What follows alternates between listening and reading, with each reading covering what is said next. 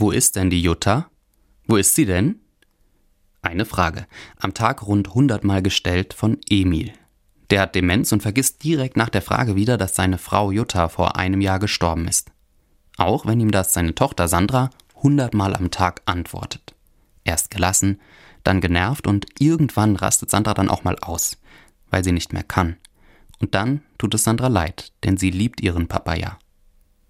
Bei einem Treffen für Angehörige von Menschen mit Demenz wurde mir vor einigen Jahren als angehendem Seelsorger klar, diese Krankheit verändert auch für den Rest der Familie alles. Ein ökumenisches Seelsorgeteam hat für den geschützten Austausch regelmäßig einen Raum geöffnet. Und die Ohren. Wir haben einfach zugehört. Denen, die so voll waren mit Sorgen, Problemen und schlechtem Gewissen, dass sie einfach reden mussten. Weil Demenz nicht nur die Patienten an ihre Grenzen bringt, sondern auch die Partnerinnen und Ehepartner Kinder, die Geschwister.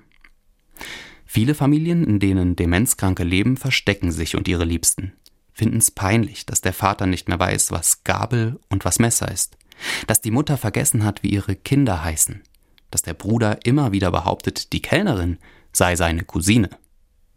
Ich glaube, es ist gerade in unserer Leistungsgesellschaft für viele naheliegend, sich dann zurückzuziehen. Was ich aus der Gesprächsrunde mit Sandra und den anderen aber mitgenommen habe, ist, zum Leben gehört die Verletzlichkeit dazu. Wir alle sind verletzlich. Aber das ist kein Grund, sich zu schämen. Das ist menschlich. Ich stelle mir vor, dass Gott sich die Menschen genauso wünscht. Als Menschen, die ihre Schwächen nicht verbergen müssen und die einander zur Seite stehen. Gerade in schweren Zeiten.